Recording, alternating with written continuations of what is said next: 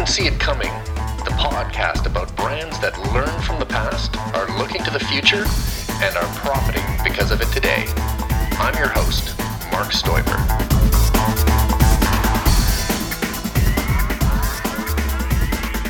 Just a short while ago, I um, volunteered my services at a, a local tech incubator to uh, work with startups, uh, creating better presentations for them. Because uh, if you if you've at all if you have any experience in the startup world you know that that um, startup companies may have a terrific product but oftentimes they have a terrible pitch. And if you have a terrible pitch you ain't got nothing.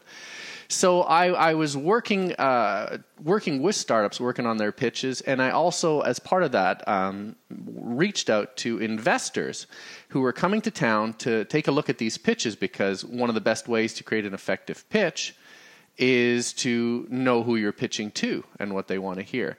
Now, one of the people that I talked to uh, was Mark Howe from San Diego. And he, Mark and I got talking about pitches, and as often happens, the conversation went from one thing to another. And he told me about his startup. He's not just an investor, uh, his startup, which is called Shopswell. And Shopswell intrigued me. And uh, this is not uh, going to be a conversation about investment. This is going to be a conversation about the future of brands. Because what Shopswell does, and Mark's going to explain it to us in depth, is actually replace the idea of paid persuasion, which I used to belong to in the ad community, and brings back the truth and, uh, you know, we've seen a lot of back and forth how we're, we're using influencers and how we're using reviews and honest customers and how that whole process has been perverted. Well, Shopswell has, I think, a solution to this. But I want to dig into it in the service of brands that are looking for a way forward. Mark, that's a big setup. I hope you can live up to it. Boy, oh boy, that's going to be tough. yeah, it's great. It's great to have a chance to talk, Mark. I'm I'm looking forward to the conversation. All all of the pieces that you described are obviously really important to me. I think you know, having lived as an entrepreneur now for for longer than I want to share, I, I think that um, the pitch process is really important, and happy to share insights there. You're absolutely right that a pitch has to be oriented for the audience. Uh, second thing is obviously Shopswell is really dear to my heart, and third thing is brand. We're a consumer facing startup. Shopswell is, and and brand is something that um, as a startup you have to you have to attach to strongly out of the gates. And and uh, it has to become a philosophy. It has to become something that you live by, and it has to be something that ultimately your customer can believe about you, and then can't believe anything else about you. And uh, that can be a challenge, but it's it's absolutely worthwhile. Um, so where where do you want to go first? Truth. Okay, the truth. Truth. Yeah. Truth is truth. a slippery thing. You know, um, we always used to say in advertising, our job is the truth well told. But if you actually work in advertising, what you discover is you've got a lot of parity products or products that are kind of commodities and all kind of the same. And so what you do, you take one little attribute of the product and you blow that up like it's the second coming. And uh, you know you sliced your bread a little thinner or a little thicker, and you turn that into just a huge thing. That isn't really the truth. That's uh, a bit of snake oil. And uh, and what we found was that we we we def- we, we disfigured products and we we bent them out of shape uh, based on these little teeny tiny advantages. Now I go to I go to Shopswell, and people are saying uh, I see these p- folks reaching out saying, "Hey, folks, can can anybody find me a flat back semi precious gemstone ring?" And I'm go. I didn't even know that existed, but uh, they're reaching out and saying, "Can anybody find me this? And can anybody tell me what's what's good and what's not?" So that's how Shopswell works. Yeah, that's that's there's sort of the people people come to Shopswell for a variety of reasons, um, but fundamentally, what what what the primary goal at Shopswell is is for people to share their own truth, their own lived experience with other consumers. Um, to pop up a level and just address what you were talking about with respect to advertising, we think that the cracks are starting to show in the e-commerce ecosystem. And when you think about it, the risks to um, the internet if trust disappears, in particular around e-commerce, are substantial because we're buying things unseen, we're buying things un, untouched, we're buying things that we don't know. And so, if uh, trust continues to erode. I mean, we see fake reviews, we see uh, rigged search results, we see uh, price comparison engines that aren't recommending the best price. Mm-hmm. Uh, we all we all know that more and more um, we're being we're being uh, lied to or marketed to some version of that, and somewhere or somewhere in between. So what we decided to do is create a community where consumers told each other their truth um, and their experience. And what we do is we we we do two things. We measure the quality of engagement with the content that people generate. They can generate lists. Maybe you're going camping and here's the kit you need. Um, they can generate reviews of products, things that they've used and love. They can actually, some of them can write, and some of them do a beautiful job writing articles. And those articles are can be can range from anything about how to make the perfect macaroni and cheese and where you buy the ingredients, to um, what the best uh, solar charging um, panel is for your for your for your car mm-hmm. and where you buy it. And and so what we find is that people with experience sharing their truth, whether it has grammatical errors or not in it, or whether it's written in in Shakespeare's prose, it's it's obviously honest and then it's obviously resonant. And so we've created an algorithm that measures uh, the amount of time and engagement that people spend with the content that they're in, that they're connecting to, and that gives us a signal, and we raise up the things that have higher signal, and we push down the things that are obviously shill. Um, and as a result, what's happening is two things. One is the content that we're lifting up turns out to be really attractive, and other channels are wanting to publish it because it's resonant and consumers love it. They get a sense, they really get a sense that something interesting is going on. Um, so we're growing. We've grown at over sixty percent month over month uh, on paid traffic for the last three months, and and that's super exciting. Um, and and as a result, people are happy. Um, the second thing that we do is we reward people who create the best content, and we do that by measuring by looking at those engagement statistics and looking at the people who are creating the most engaging content, not the content that sells, because frankly, we're not rewarded by sales at this point, so we don't care about sales. Um, and we think that one of the problems at an overarching level, going all the way back to the advertising intro that you gave, is that advertising has misaligned incentives. Um, mm-hmm. so what happens is a consumer is looking for something. They're looking for an answer to a problem. They're looking for something that they need. Uh, they want to buy the best thing at the best price from the best place. And what happens is pretty much now wherever they go on the internet, the uh, the incentives are misaligned. So if you go to Amazon, Amazon's got to sell their inventory. If you go to Google, Google's going to give you the top ranked things who's who are bidding the highest for their for their search traffic, um, and it goes and, and so it goes from there. And and there's nothing wrong with those things; those are all good things. But what's happened is there's no one in the middle who's saying, okay, what who's working solely for the consumer, who's working exclusively to help them find the best thing at the best price from the best store. And how is that going to happen? So we think they have to do it for each other. It's it's funny because you know standing on the outside and and going to Amazon and thinking it's this amazing thing and reading the reviews, thinking that the reviews are going to guide you to the right place. It, it, it feels like a real letdown when you discover that a lot of these guys are paid to write that stuff and and that there's you know no end of the scams of review swapping I, I remember when i published my book um, that there was all these schemes that I could buy into where I could get 500 great reviews if I gave 500 great reviews, and you're going, it's yeah. just it's just it's lowbrow cheating. It's not even it's not even sophisticated James Bond cheating. It's lowbrow cheating. It'll know? get better. it'll oh, get better. If there's one thing it'll happen, it'll get better. The internet always gets better or worse. I don't oh. know what to oh. say. I know, but, it's, it's, just the, the concept that you know you you figure out something clean and pure, which is consumer reviews on something. You go, I can trust that, and then they manage to pervert that by going, well, you know, if we sway it this way, the guy will pay us more for his, for selling his book. Yeah, you know, it's it's a it's a it's a it's a it's a disheartening proposition, you know. Hmm. So I just, I like part of the conversation. I think because a lot of people you work with are other founders. I want to just pop up for a second and talk about brand. Mm-hmm. Um, you know, I've had past experience at a company called DivX where uh, we did some really interesting things with brand, and then um, current experience. Um, brand is critical to us. We're trying really, really hard to uh, hold hold on to a notion of being helpful mm-hmm. and being and being authentic. And those are so when we everything we do, whether it's building algorithms to measure engagement and statistics around content, um, coming to all, the way that we reward people, coming to the way that we word everything. Those all of those things plumb up and into those two sort of words. Can we can we retain um, authenticity and can we be helpful? Uh, you know that that those because at some point we hope that those things will become the way pe- consumers describe us. You know, mm-hmm. and then.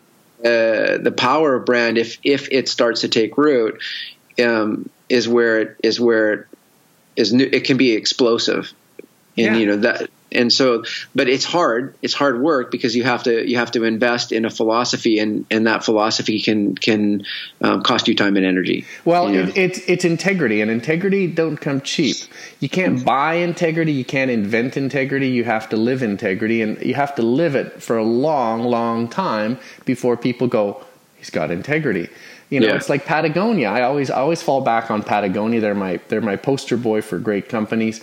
And I look at Yvon Chouinard and he started making his mountaineering gear because he just couldn't find anything else. And so he made it for himself so he can go out and climb mountains. And other people wanted it and they started buying it. And it's almost like he, he begrudgingly started to make it for people. And then they started to pay him money. And he thought, well, hell, I guess I may as well.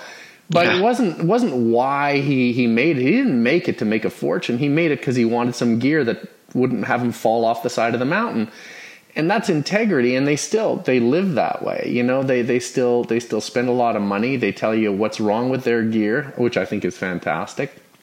And despite becoming a very popular powerful company they still live that. And as a result of that integrity i remember talking to um, Rick Ridgeway, who is is uh, their head of sustainability, and he said, you know, during the big recession when everybody was dying, they were uh, they had like a ski slope, uh, um, uh, but in the right direction, sales curve all around the world. People were paying ninety dollars for a shirt in Japan from Patagonia uh, in in the middle of the the economic meltdown because mm. they wanted something real, you know. And that's the power of a brand. A brand can be a good thing as well as a slippery thing. It's gotten a bad reputation in the years after World War II but um, yeah, I think you're onto something here. Now, uh, let's talk. Let's dig a little bit about how the, the the whole the market around chasing consumers around and how it's become more sophisticated. You talk about the internet getting better, and hmm. you know I, I love this example of remarketing, which to me was described in breathless tones just a few months ago. That you know, you go look for a pair of shoes on a website, and suddenly those shoes start to follow you around wherever you go. and it was described in a positive way, but I found it I found it kind of creepy actually to find those shoes walking around behind me wherever I went. You know, knowing that somebody's watching me. Go, aha, here, show them some shoes. Yeah. Uh, well, it's a good thing that it's shoes. I mean, you know, we end up with the craziest things if you have all different kinds of people using your computer. Um, mm-hmm you can end up with really strange things. The, the internet is getting enormously powerful, and, and and, like you said, it's a bit invasive. I think more and more we'll find um, the devices are listening and so you'll mm-hmm. start to see ads show up around things you were talking about, which mm-hmm. is really, if you think that's, it's creepy, that's creepy, right? Yeah, it's terrifying, but it does happen already, and it's going to continue to happen because um, because of the way the laws are. The laws are chasing the technology, and the technologists are running as fast as they can away from from the uh, from the laws. Anyway, we're we're in an interesting situation where where remarketing works. If it didn't work, people wouldn't do it. But unfortunately, what it also means is that you're paying for that. You know, and the mm-hmm. thing that Shopswell is about and our brand is about is is trying to uh, reduce that invasive. Uh, that invasive aspect of, of the shopping and e-commerce experience. We believe that that while you, if you know a place, if you can go to a place where the information is available for you and, and honest, and then then you'll just continue to go there. So this, like you you know, like you say, if you build a brand, it, it starts to have gravity and starts to attract people over time. And as it gains momentum, it's harder and harder to stop that momentum. So that's our investment. We don't know whether it'll pay off or not, and it's hard because we have to find investors who truly believe in that as well. And um, that's an expensive proposition. It takes time. You know, um, if you look at the growth curve of Pinterest as an example it took a long time before they hit that that um, that curve, and they had they had extremely patient investors. Yeah, you know, it, it, bothers me though. Because, I mean, I've done a lot of native advertising too, or, or, you know, native advertising we used to call advertorials back in the day, where you'd buy an ad on one side of the page and then you wrote a little story about that product on the other side of the page. Everybody knew it was an ad. We all shook hands and smiled. Yeah. Um, and now we're doing, uh, I'm doing stories, and we call it native advertising, where you know, you write an editorial about a product and uh, you write it as if it was editorial or not editorial, as if it was news, and it's not. And uh, you know, if you get a really good writer, they can they can sneak that product in there. But the purpose of that article isn't to convey any news. It isn't to give people value. It's to to sell a product using a very very smart writer. And uh, the premise, uh, what I what I find is uh, the premise is still wrong. What it you know, it's not the the product living on its own merit. It's having somebody persuade you using increasingly sophisticated tools. I just wanted to take a quick break here in the interview and uh, take a moment to describe uh, a product that I created. Uh, I know this isn't a Shopswell interview and, and this isn't an unbiased report on this product. It's called branddiy.com, brand, and then DIY com. Uh, but I can tell you that it is a product that has seen a lot of uptake from p- entrepreneurs, especially people who want to build a powerful brand but can't afford to pay a big ad agency to do it. So check it out. Uh, it starts at an extremely reasonable price.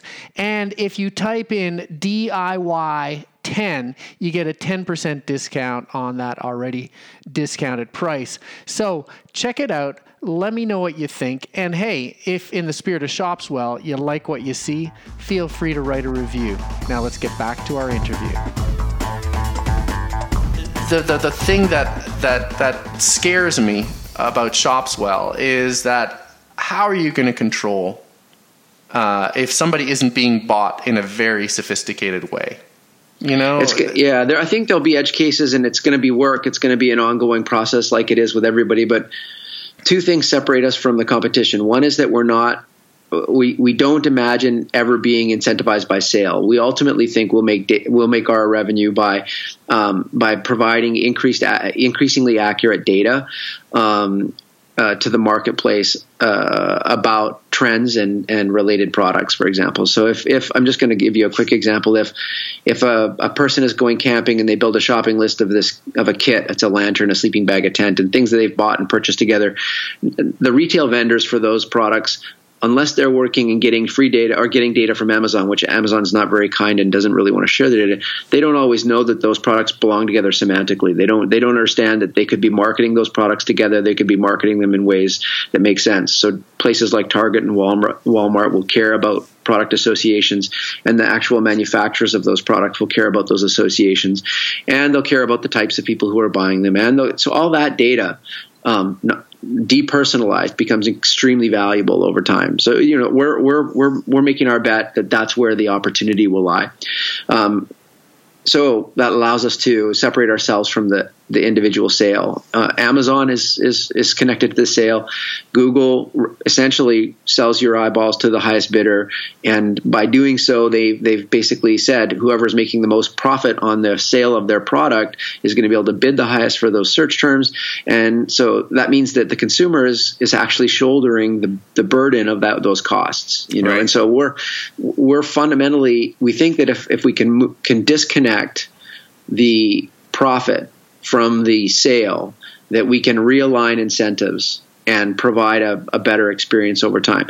So that's the first thing is that we're not going to be rewarding sales and we're not going to be rewarded for sales the same way that a, a retailer would. We hope. And the second thing that we aspire to is um, is actually algorithmically paying attention to data in a different way. Um, we're going to watch and measure engagement. We're going to measure and watch time on site, time on a page. We're going to watch where you go after those pages, and we're not going to watch you personally, but we're going to watch the data associated with the the trending traffic and the and the consumer engagement, and then we're going to um, we're going to we're going to reward the content that's most valuable and de- depress the content that's clearly shill. Um, right. So one of the things you have to done, be, I mean, this is one of those things where you have to be more ethical than a Supreme Court judge. This is, well, a lot more ethical than a Supreme Court judge. you have to be, you know, the only thing you have going for you is your integrity, which is an awesome, good thing, but it's something that you have to take very seriously. Yeah, we'll see. I mean, we, we have to invest heavily in it. Um, there, there's there's going to be a place. There's going to be a line where we where where I think it it slips. You know, I don't I don't I don't think it's going to be perfect. I think it's just going to be good. It's going to be better. If it can be better, the, the thing about this is what we talked about sort of with respect to retargeting. It's not perfect. It's just better mm-hmm. in its own way. It's better at what it does. The internet is about moving the bar. And if we can start to move the bar and stay brand consistent, then ultimately uh, the marketplace, the consumers, if they if they're enjoying themselves, they'll they'll they'll come with us. Now, there's one thing I want to inject right there. When I started working in in the green movement, when I built my green ad agency, what I quickly discovered is that consumers don't want perfect. What they want is honesty and the the the, the sense that you're transparent and say, ah shit, we just screwed up. Mm. You know, and they, they love hearing that because that's something when I remember working in brands, brands never would admit a mistake.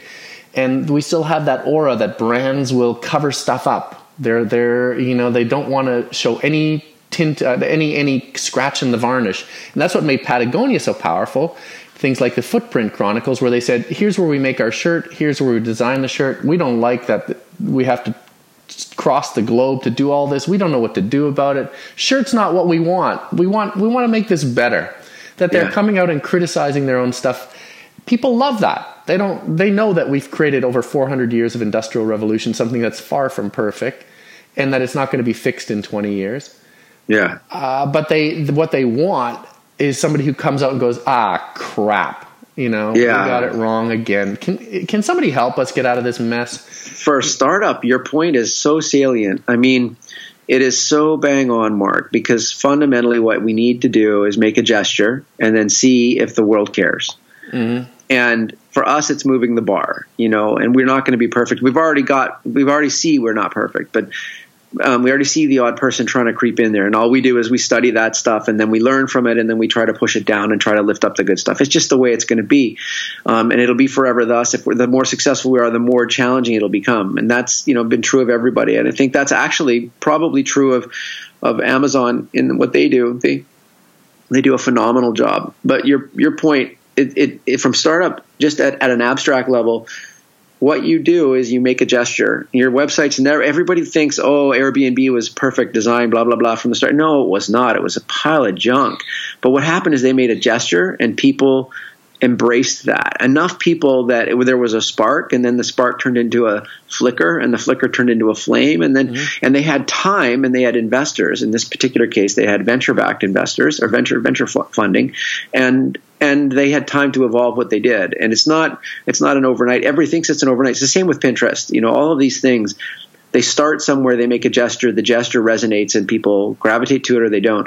It's hard. It's really, really hard, and there's definitely no guarantees. More of us fail than, than win. But I love your point anyway. I love that that notion that Patagonia is the same. I've got a I got a coffee coffee maker here in San Diego, a guy who roasts beans. He flies all over the world. Now he can afford to, um, but he, even from the outset, he he flew to very remote places and met with individual farmers because he believed that the top one to two percent of the beans were worth the effort, and he brought them back and he ro- roasts them with extreme care. And he's created a product that's scaling. And he's kind of a curmudgeon when you first meet him. It's got a an awkward user interface. He's not super gregarious and. It, he's not the kind of retail personality that you would expect um, would be extremely successful, but he makes a damn good product. And like you, just like your, yeah, just like your Patagonia story, he stuck to a brand. He had a premise. If I go get them and they're the best and I roast them with care, it'll be fantastic. And as a result, his product is better. I can't tell you if it's the best,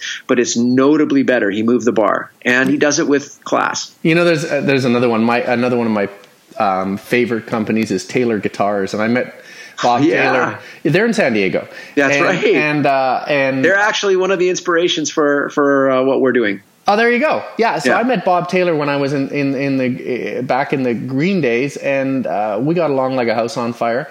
And um, I, I, I remember, you know, one of these things where you, you meet somebody and you just stay connected with them. He tells you about what they're up to and how they're trying to create a better source of wood for their guitars because he thinks, quite frankly, the whole supply chain stinks.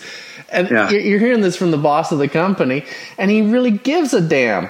And uh, I remember too, though one of the one of the coolest things was this comes into other areas because that sort of a personality has other attributes. Where, you know, if he gives a damn about the wood, he gives a damn about the customers too. I remember I had a Taylor, I have a Taylor guitar, and something went wrong with the electronics. And I went to the guitar shop, and they go, "I don't know, man. I don't know what we're gonna do." And I said, "Hold on, let me just call Bob Taylor." And so I called him up and I said, Bob, wh- what am I going to do about this? And he says, hold on, let me get you a, you know, John or somebody. And uh, it's it's hilarious because I had these guys at the guitar shop going, Bob freaking Taylor is fixing guitars. yeah, yeah. it was really yeah. funny. But you just go, the guy who picks up the phone and goes, yeah, hold on, we'll fix that for you, no problem. And, yeah. and they put me onto the guy who gave us the right manual, who instructed my guys how to fix it, and it was done inside of 20 minutes. You know, I just you just that. described that whole thing. To me, what you just described is what the investors in the marketplace and startup call ruthless focus. He knows what he wants his customers' experience to be all the way down, and mm-hmm. he's stuck to that. And I've got I've got a secret weapon or two inside of, Sh- of Shopswell that are that are exactly like that. I've got um, actually there's three. There's two of them that create content all day long, and they create content which resonates and, and gives examples. And then I've got a curmudgeon inside who runs runs my product group, and he won't let us he won't let guys like me sparkle and run around all over the place. He keeps us exactly on track and make sure that we continue to offer the things that that uh, consumers are embracing. So I, I think we have a shot. It's it's it's as old as time. It's as old as humanity. Just integrity, and yeah. and it's a very uncomfortable thing because money bends integrity. It's very easy to corrupt integrity when you get a swimming pool and a fancy car, um, and you've got a you've got a stake to protect. You know, it's it's hard to protect your integrity. It's a difficult, difficult thing. Let's let's move on. Um, yeah, I want to have that conversation. Oh, geez, yeah. Where that's that we can well we can talk to the end of until the end of time on. You that. mentioned you, you described me as coming from San Diego, but I'm originally I'm originally from Victoria, from Canada, and yeah, so yeah. So, uh, you know, I, I, I, launched myself into the capitalist pool and I have all kinds of philosophical beliefs. So that'll be a conversation we have next time we meet in person. Yeah, you can interview me on that because I, I, uh, I, try to find my integrity, but it keeps getting lost, you know. um, you talked, you brought up data. And uh, one of the things that I hear again and again, I've, I've lived through this uh, many times, um, where there's a constant sort of a uncomfortable tension between the creative – and the and the analyst. It was you know the the, the that researchers. If you watched Mad Men, uh, they used to do great creative work, and then the researchers came in with the numbers, telling them exactly what people want to see, and it was a big revolt uh, up until the day when I left advertising. That was an ongoing thing. Also, then we had, um, you know, we had the technologists come in. I built an online department, you know, when, when the internet became a thing, and, and we built an online department so we could do online advertising. And I remember the day my creative director from online said, Mark, in a couple of years, you're going to be selling pencils and apples on the street corner because it's all going to be online. And then, of course, the dot com bubble happened, and I wasn't selling pencils on the street corner. He was. Um, and then it came back. That, that, sounds, that sounds a bit bitter, doesn't it? No, no, it sounds karmic. Sounds it, karmic. It, it, there, there, seems to be this ongoing battle between uh, people who have the creativity and the magic, and the people who have the data and the analysis. And it seems very much now. Um, I remember having a conversation with another gentleman a short while ago that the companies that are going to succeed in the next 10 years are going to be the companies that know how to use data effectively. Where does the creative come back into this process? The sparkle, the magic. Is there is that gone forever or is it going to be just relentlessly chasing people with data with the shoes that track them wherever they go? it's going to be both. We're going to the data is going to get increasingly powerful. It's getting exponentially more powerful. So that's absolutely true. But if you look at the evolution of the internet and the gaming industry is often a, a canary in the coal mine for that that um, evolution you see that the creative personalities, the creators, the people who can mix design with a little bit of code, those people are extremely highly sought after. And the the event horizon for their opportunity is exploding with VR and AI. Um, and actually, there's a, a software um, what's it, there's a gaming language company in Victoria. Yeah, I worked with them with yeah Skookum yeah. Script. I was going to bring that up because uh, for folks who, who don't are familiar with Skookum Script, Skookum Script was created by a place called Agog Labs, A G O G Labs, A L L A B S, and I, I, I went through their process and essentially, the uh, the thing is, there's a there's a separation between the coders, who are the guys sitting in the dark room, and the creatives, the guys who are saying, "Let's have this guy shoot up that guy in in in gaming." Yep. And if I want a guy to shoot up this guy in a particular way, I have to cross the hallway and talk to a coder who may or may not understand what I'm talking about, and give me something that may or may not reflect what's in my mind And with Skookum Script, it cuts out that terribly cumbersome process of mm-hmm. broken telephone and waiting for days, if not weeks, to get what I want. So I can actually code uh, the guy going and shooting up another guy in a, in a particular way. So it puts the Great. control back in the hands of the creatives. And I thought, yep. wow, there it is. And if you look at the way VR is exploding, it's all creative. It's all, I mean, it's all storytelling. So I think, I think that both of those, I mean, those, I mean, the way that this, the internet is exploding now, it's just both of those arenas are going to be um, they're going to be unstoppable. And so I've got, you know, if you look, if I, if I look, look at what my 16 year old is taking in in uh, in high school, where she's being encouraged, we we we we're investing heavily in in her uh, education around. Um, data, computing, and science, absolutely, but also in the creative side, she's got a natural artistic talent, and she loves to um, she loves to tell stories and be creative. And we think that they're both and the intersection is where the magic is going to occur. And so we don't know. I don't think we know for sure, but I can tell you that um, that the both of those marketplaces are are where the dollars are flowing rapidly right now. Mm-hmm. And so I think you know I think that we'll just continue to see those evolve very fast. We're never going to get away from advertising chasing us um, as long as it's effective in selling product. That's that's the you know that's it's very difficult to get noticed, and the big companies have the dollars, and the dollars um, are spent in trying to assert control. And the only way to wrest control from from the largest players and the largest monopolies is to create revolution, to create a lot of relationships with a lot of consumers, because that is what gives you brand, that is what gives you power, and that was give you that's what gives you autonomy. Um, if well, you think also, about I also yeah. look at I also look at um, you know one of the things that one of the reasons folks need advertising is because uh, following the Second World War, we started to create mass production, and not every product could be remarkable all the time and sell on its own merits. And yeah. so you had to find an advantage for a pretty unremarkable product, you know, white processed flour, say, you know. Mm. And so mm. you had to persuade people because on its own, it didn't have any merit.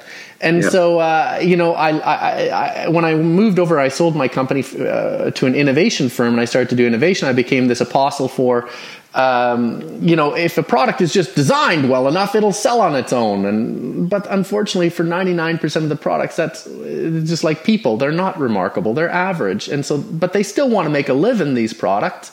So yeah. there's always going to be advertising pushing products that are unremarkable and finding something nice about them. But uh, geez, there's a would, whole yeah. There's it'd be nice to know. That's again, that's another five hour conversation. I get, I agree. Like if you think about it, like you know there's a whole process now that's evolved for for unremarkabling products. So you take, you know, if you're a big, big, big, big, big food manufacturer, what you do is you watch for the most remarkable products as they emerge, and you go and buy their companies, and then you de-remarkably them. Yeah, exactly. well, that's the big thing. That's what everybody's worried about with Unilever, right? Replace the yeah, replace the replace the quality bits with commodities so that you can save on money and take the quality down, but keep the brand value as up as you can for as long as you can, and juice it. Exactly. Exactly. Yeah. So, so um, you know, we're, we're just we're just what we've what we've done is back ended ourselves into a whole bunch of new conversations here. So, but we good. can't do that now. Shopswell, S H O P S W E L L. Check it out. Mark, if folks want to get a hold of you, uh, you're on LinkedIn. If I, you know, it's easy to find you. Shopswell, uh, Mark Howe, San Diego, Shopswell, LinkedIn. It'll it'll triangulate you. It'll find you. Thank you so much for coming aboard. It's great meeting you at the at Techtoria, and would love to uh, help any of your your entrepreneurs that are looking for fundraising. I'm happy to help with coaching at least. Um, um, we'll see where things go. Awesome, man. And also, if you want to, you know, if you want to buy me to pump a product for you on Shopswell, I'm, I'm, you know, I'm not surprised that I sold out. Go do it yourself. Go do it yourself. share, share, share what you love with people, and they'll love you back. Awesome. Talk to you. Nice talking to you. Thanks. Thank you. You've been listening to Didn't See It Coming, the podcast about brands that learn from the past, are looking to the future, and are profiting because of it today. I'm your host, Marc Stoiber. If you want to get a hold of me, drop me an email at marc, M-A-R-C, at marcstoiber.com, M-A-R-C-S-T-O-I-B-E-R dot com. Have a good one.